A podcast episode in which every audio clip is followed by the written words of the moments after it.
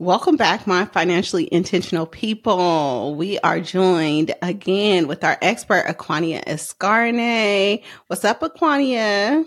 Hey, Nasima, how are you? I'm doing good. In the throes of my maternity leave, sitting here nesting really heavy. So if it seems like I've been M I A, it's because I have, because my brain does not work around really personal finance content is really heavy into getting ready for baby, which I should film a lot of it because there's a lot of stuff that I have done to get ready. But one of the things that we want to share is this month is Disability Insurance Awareness Month. And we have talked about disability insurance on this show, but it's so important that we wanted to re-highlight it on this episode, and also to share with you my experience with disability. So in the state of California, where I work, we have state funded disability for pregnancy or maternity. And it usually is standard four weeks before you deliver. So four weeks before your due date, and then six weeks after you deliver, if you have a vaginal delivery, in eight weeks after you deliver, if you have a C-section. Now, if you have some other kind of medical condition that compounds that, you can go out early, but it does take just getting a medical certification. So for, in my instance, what happened is I have some work restrictions that, because of my pregnancy, that my job was no longer able to accommodate. So I've been out since April first on my maternity leave. And at first I was sad about it, but it has been lovely. But in the context of disability, like insurance, like I have state provided disability insurance, but I also have a disability insurance policy that will kick in after ninety days as well. We're, we can flesh that out later, but Acquania, let's talk about the importance of disability insurance and why this is so special and why they decided to highlight the month, highlight it in the month of May and all those good things. Okay, so for those who don't know me, I'm Acquania Escarne, the creator of The Purpose of Money, which is a platform that teaches you how to build wealth through life insurance and real estate investing. I am a licensed life insurance producer, and I'm licensed in multiple states, so I more than likely can help you wherever you are. And I love to talk about life insurance and disability insurance because they are not talked about enough, and especially in communities of color.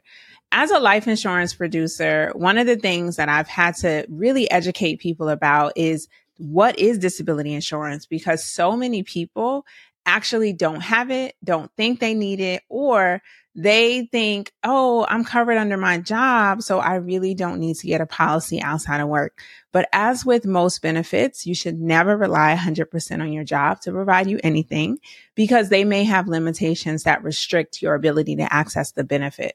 So even if you do have something with your job, or you live in the great state of California like Nasima and you have state options, you still should consider your own policy. Now, with that said, this is Disability Insurance Awareness Month because so many people need disability insurance and don't have it. The simplest way to think about disability is the insurance that pays you when you're unable to work, right? So you will file for disability if you are sick or injured and unable to perform your job. In your case, you left your job early due to your pregnancy and inability to do your job in its full capacity, right? And your insurance kicked in to help cover the gap. The problem is it doesn't cover one hundred percent of your salary, because if people got paid one hundred percent of their salary to not work, they would never go back to work. So disability is meant to help you, but your emergency fund is what's really supposed to kick in the difference. And most disability policies will only pay you up to sixty percent of your income. It's very rare it goes beyond that. And then your emergency fund is where you're going to get that forty percent to make your family whole. But the reason this matters is because a lot of people do not realize that they are potentially at risk of being disabled at some point in their working career. Statistics show that within a group of twenty-year-olds, one out of four will suffer from some type of disability before retirement. So you work a thirty-year career, you look at three other of your peers, one of you will be out on disability. in the time of your career between twenty years old and sixty-five. So it is more than likely that you're going to suffer from an inability to work, which means an inability to make money.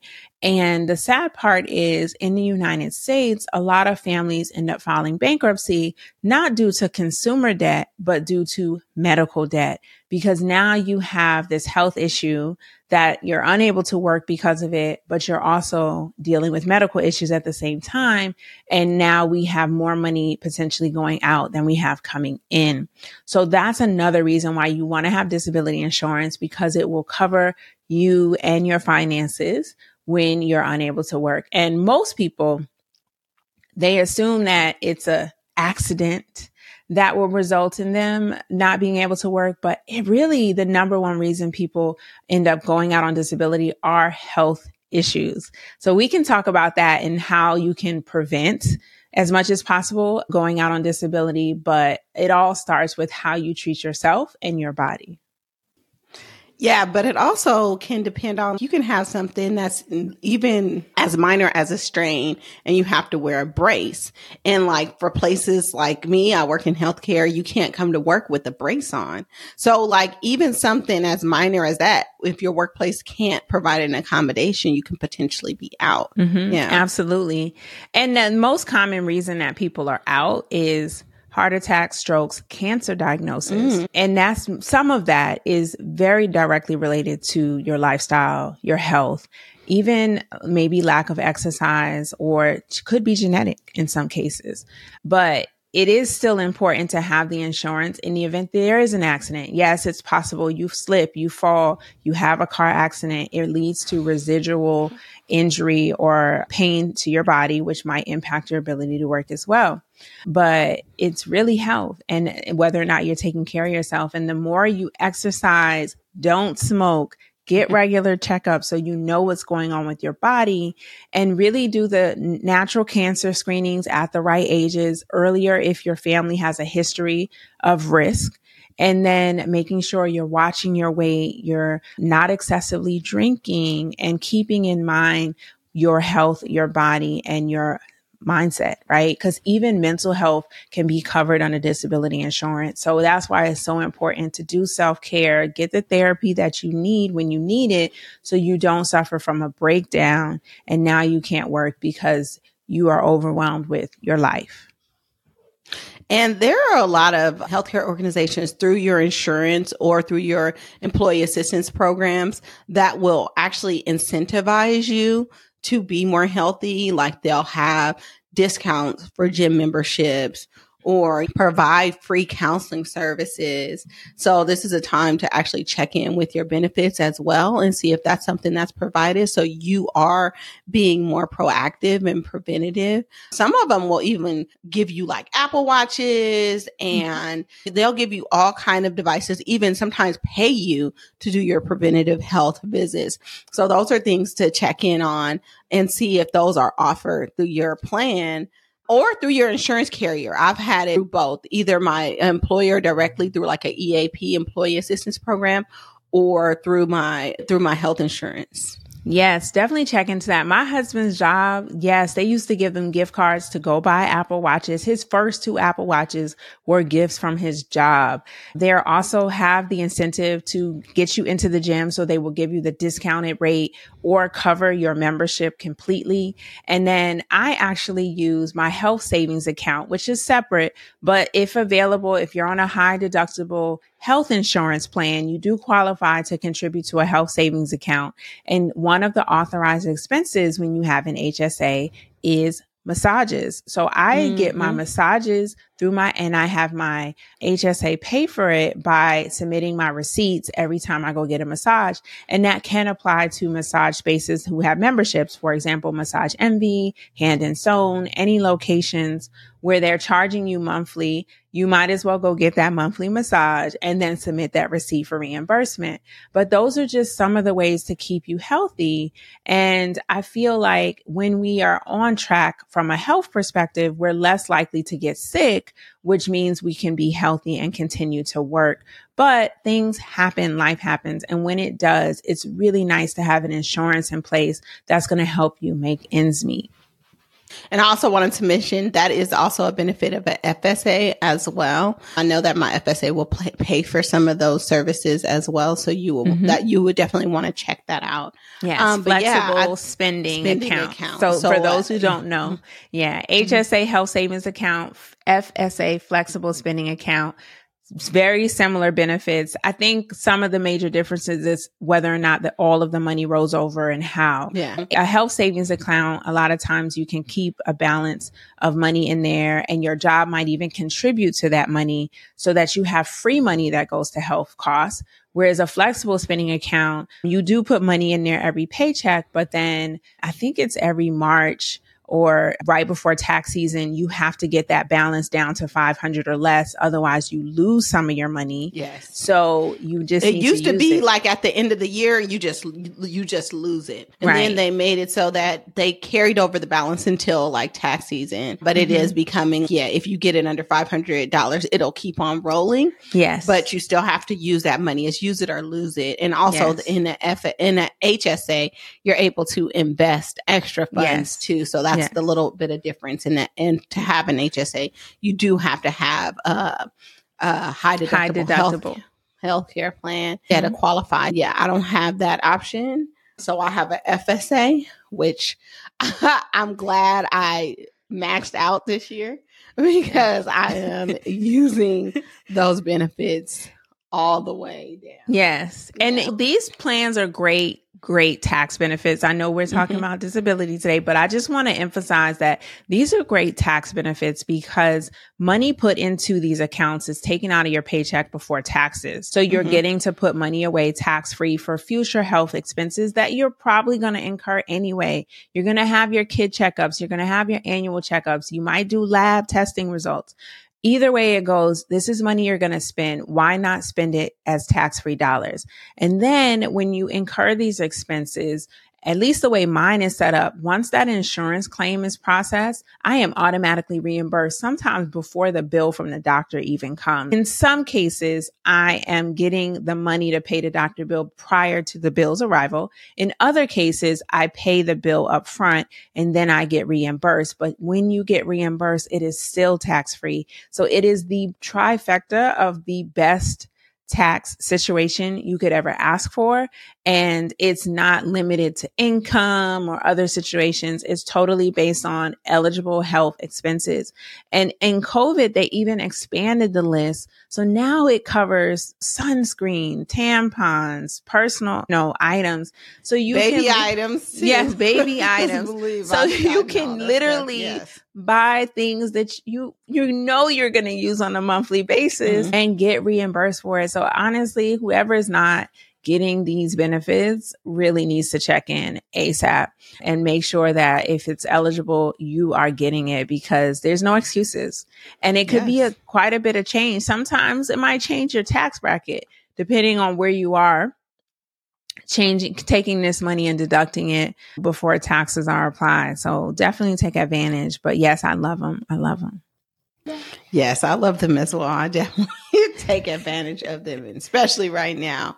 But let's talk about like disability insurance because we know we're not going to depend on the state or our employer to provide it. It's something that we want to make sure that we're covering too. And I just want you to do a quick overview of the difference between short-term disability and long-term disability. So that's a great question. And long, it's, I hate to say it's like in the name, but it is true. Short-term disability lasts for a limited amount of time, and it could normally be like ninety days or less. And then ninety-one days or more is what we normally refer to as long-term disability because it kicks in on the ninety-first day and pretty much will take over the payments that you were receiving and sometimes even give you more payments than you were receiving under short-term disability. And so the limitation is the time, how long one pays you versus the other, and the fact that one cuts off and the other one will kick in. I recommend that if you have adequate savings and you do invest in a long-term disability policy, ninety-one days or ninety days wait time is what they call it, or higher is better for your budget. You will get the best rates when you're willing to wait three to even six months in some cases before your checks kick in. And then you will also have the option to add on other benefits if you want to make your policy really fancy.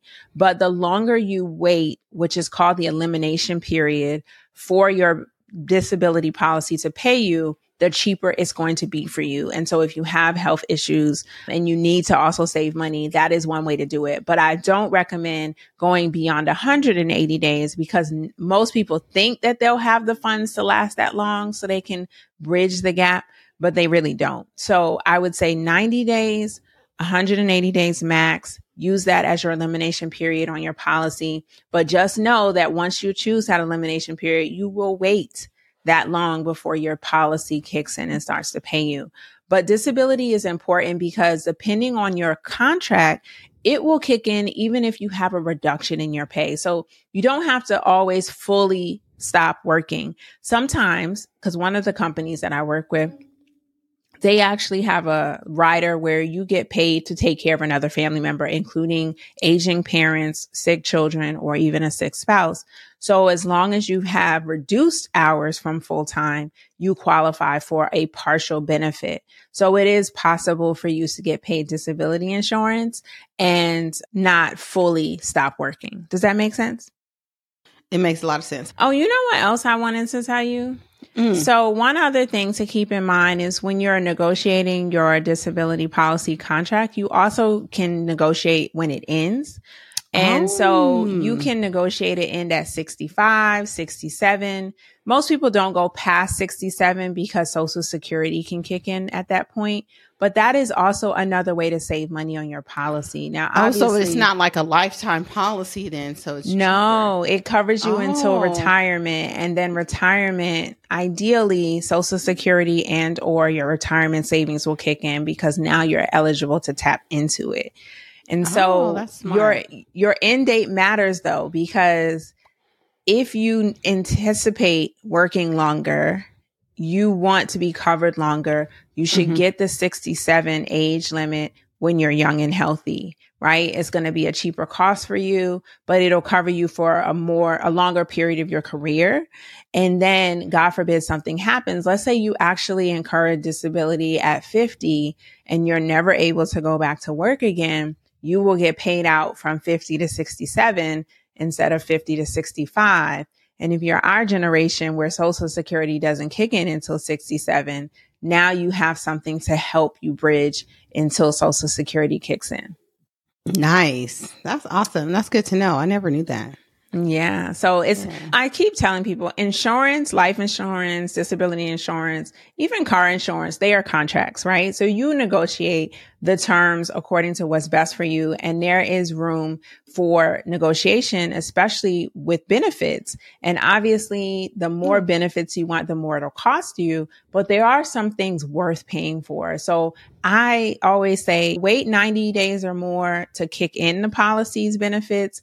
That'll save you some coins on the front end, but pay for the sixty-seven so you're covered for a longer period of your life if you anticipate that you're going to work a longer period. And in that way, you know you're covered, you have money coming in, and God forbid something happens, you don't have to figure it out from sixty-five to sixty-seven.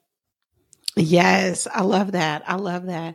So if somebody is just new and like trying to get disability insurance, like how should they look at estimating how much they actually need? Say somebody is fresh, they don't have an emergency fund, they're just now getting their finance together, finances together, and they just want to get started with a disability policy. Like how should they like like what things should they be thinking about? Think about. That's a good question. Mm-hmm. First, I would talk to a life insurance producer who is licensed to sell health and life insurance, and they can help you start the quote process. But in general, you want to be able to cover your essential bills in the event of a disability. So what is your bare bones budget for your lifestyle? You want to have your mortgage covered. Maybe you have existing car or student loans. Those are all things you want to account for. Now, there are some cases where companies will allow you to waive your student loan payments or even your life insurance payments in the event of a disability, but you need to read the fine print of those contracts, because sometimes if it's a short-term disability, for example, they may not let you waive it. But if you do incur a long-term disability that impacts you for multiple years, then you might get out of those payments. So I always plan as though you're going to have to pay all your bills. And if you are able to get out of some of them, then that just means more disability income for your household to go somewhere else. So think about, what are my essential costs? That's food, housing, clothing for your kids, and anything else that is required to keep the lights on and to keep the house moving. But maybe you don't put that clothing for luxury shopping into the budget, because that you would cut back in a disability, right?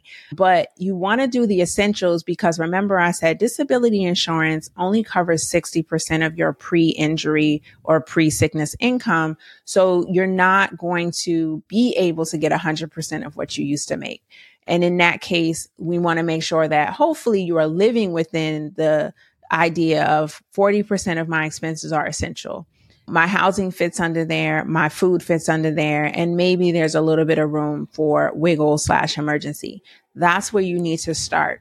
If you are not able to fit your essentials into sixty percent of your figure or your monthly assets or income, then we need to probably look at your overall budget and make some adjustments, because that is the more comfortable and reasonable way to live, understanding that things happen. Housing in California is more than in Georgia. And so maybe you're paying more for housing, but you're going to have to find somewhere else to cut.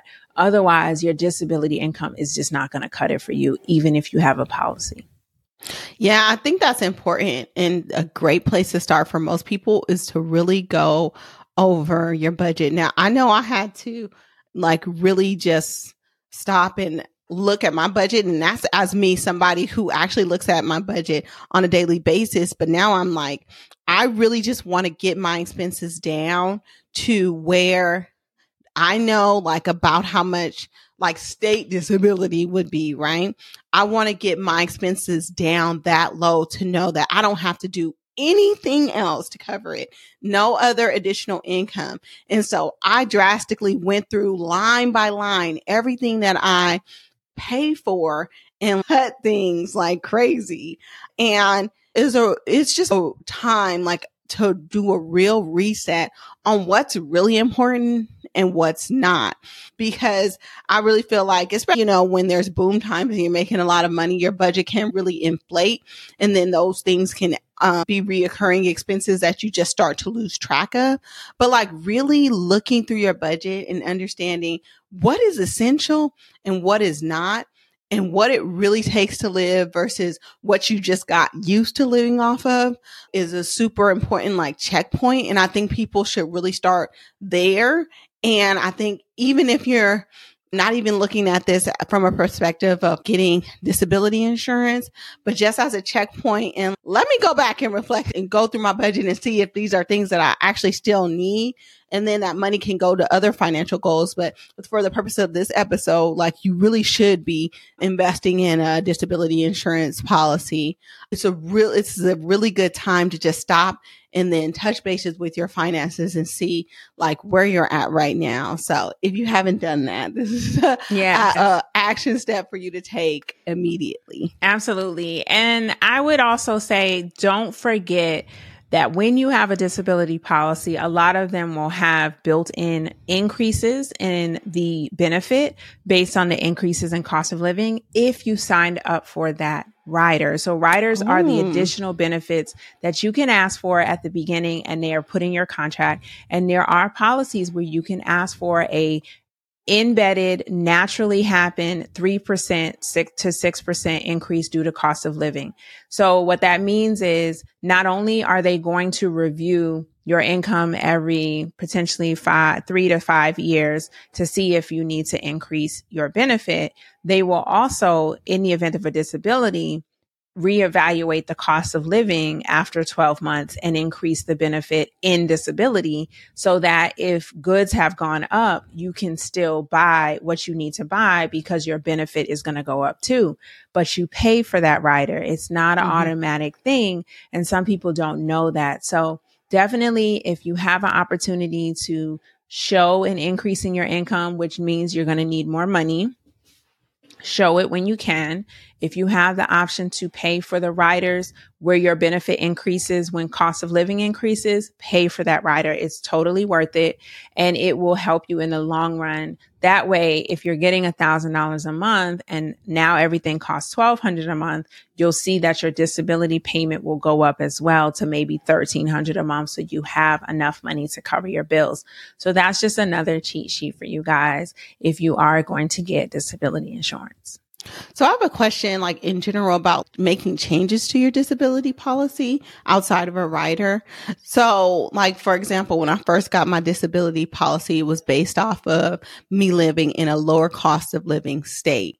And then I moved back to California where my living expenses doubled. How often do you actually recommend going back in and making adjustments to make sure that your expenses, now your true expenses, are covered? And if you do make those changes, is everything reevaluated based off of your, do you have to do another health exam or physical, or is it based off of when you first signed up for your policy?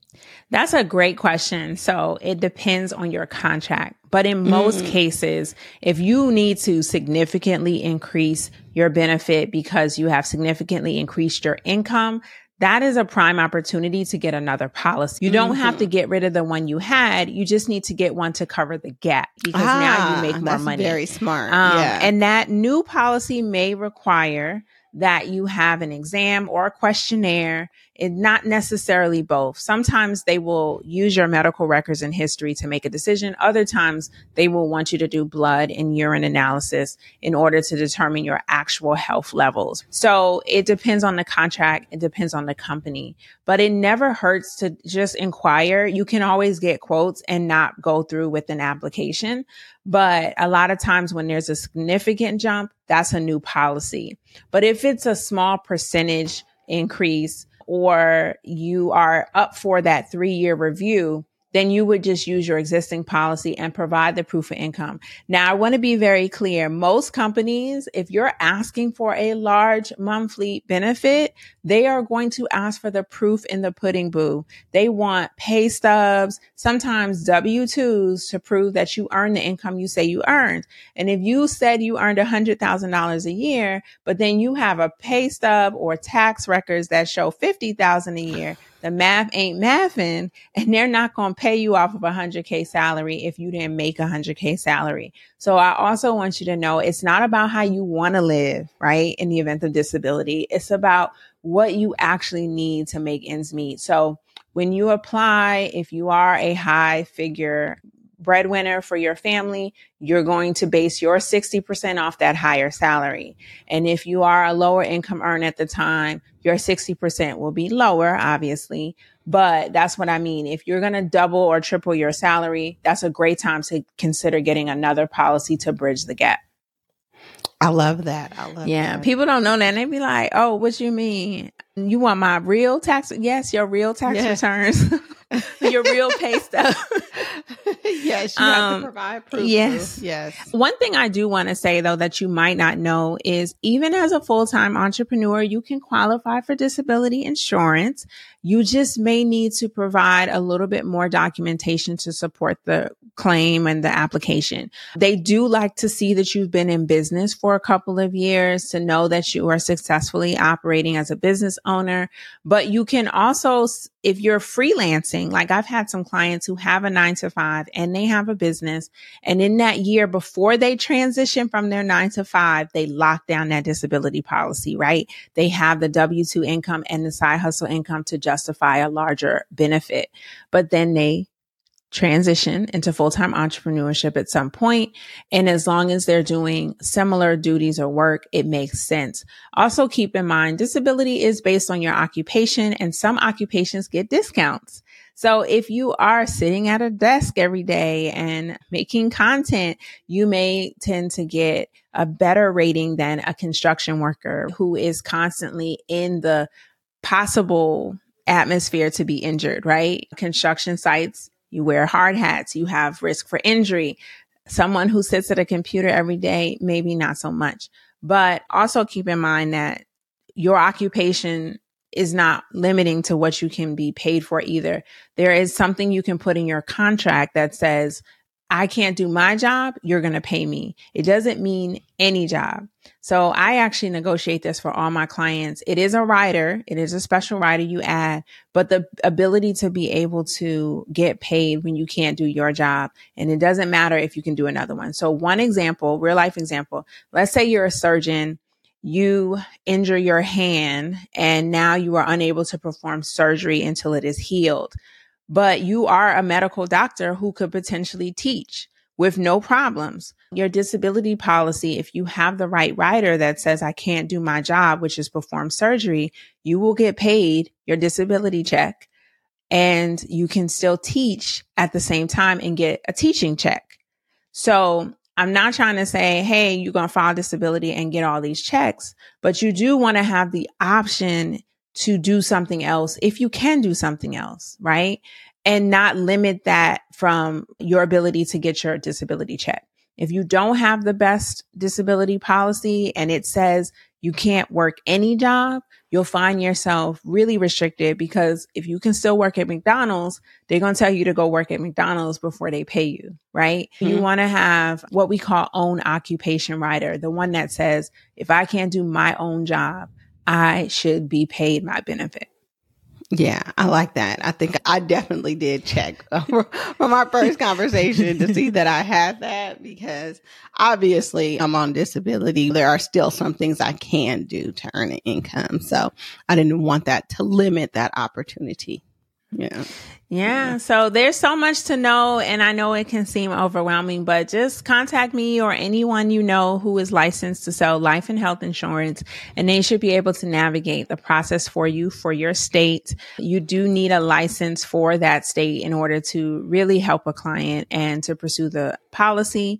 But it's a great time to ask questions. Obviously, before you have any health issues, the better. But there are individuals who have had health issues and still got inquired. Qualify for disability insurance. It may be at a higher cost, or they may exclude certain things based on your health conditions. So just keep that in mind too. For example, if you've already had a back injury, you might get disability insurance, but they might exclude a back injury because you've mm-hmm. already had it maybe more than once, and they don't want to put themselves at risk to be responsible. But any other injury, or an injury not created for the same reason. Let's say you're in a car accident and your arm is hurt or your legs. And yes, you have back pain with that too. Those two can be considered new injuries that now warrant your eligibility for your disability policy. So that's another reason why I say, please get covered before your health issue starts to come up, because then you don't have exclusions and anything can happen and you're covered. Because once you start to have high blood pressure, chronic back pain, arthritis, now they're going to say, ooh, we don't want to cover this, but we'll cover that. And it just, it gets sticky, right? Definitely get covered as soon as you can. But I think what's most important is that it's not one size fits all. It's very individual. It's very specific. So it's super important that you work with an expert like Acquania that can get the best coverage for you specifically. And I also put a link in the show notes for you to book a free consultation with Acquania if you're interested in looking up a policy. But make sure that the person is going to be, if you don't work with Acquania, make sure that person is licensed in your state, because these are state-specific policies. And like I said, they should be catered specifically to you. So this is something that you want to be able to ask questions about, and you want to work with somebody who can pick up on those things, that can make sure that they include the right riders, for example, like we talked about for you. So make sure you reach out to a licensed professional and get this done. And since this is May and it is Disability Insurance Awareness Month, it is a great time to check in with your current policy or I'll get a new policy in place. Yes, do that. All right. Thanks, Acquania, so much for another amazing episode. I hope you guys got all the gems here, and see you next week. Bye-bye.